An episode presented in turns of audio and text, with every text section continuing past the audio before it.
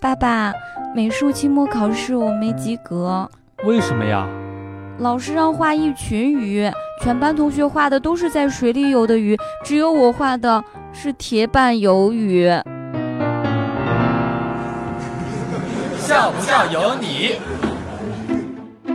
我们听众小涛提供到的段子说呀，以前呢他可是一个三好良民。有一天呢，小涛也是生病了，自己呢过去看医生，医生呢也是边给开药方边对小涛说道：“以后呀少喝点酒，少抽点烟，晚上呀尽量少熬夜一点儿。”然后小涛也是表示说：“看看这个坑货医生给的建议，现在自己也是终于学会了吸烟喝酒，夜不归宿。”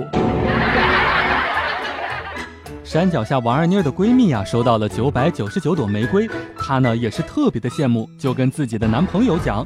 男朋友呢也是安慰王二妮啊，说：“放心吧，我也买得起，不就是点花儿吗？”晚上的时候呢，王二妮的男朋友购买了十桶爆米花，并且对王二妮说呀：“爆米花也是花，而且只要火候掌握的好，花儿会开得更加灿烂。还有，你数一数，这十桶爆米花绝对不止九百九十九朵。” 笑不笑由你。听众德惠呢，也是讲到了这样的一件事情：父亲呢让小明过去买一瓶酒，告诉他呀，不管老板开多少，一律杀一半的价钱。小明点点头就去了。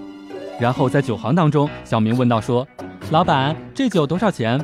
老板也是开价八十。小明说呀：“不行，得四十。”老板说：“六十吧。”不行，三十。那四十。不行，二十，老板也是终于忍不住，三十块钱总可以了吧？小明又说道：“不行，那得十五。”老板终于生气了，干脆我白送给你算了。小明这时候又说道：“不行，老板，你得送两瓶。”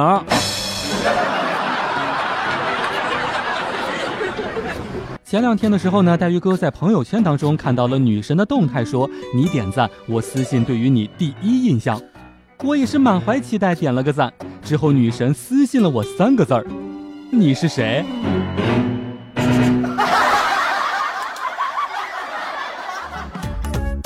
每天两分钟，笑不笑由你。你要是不笑，我就不跟你玩了。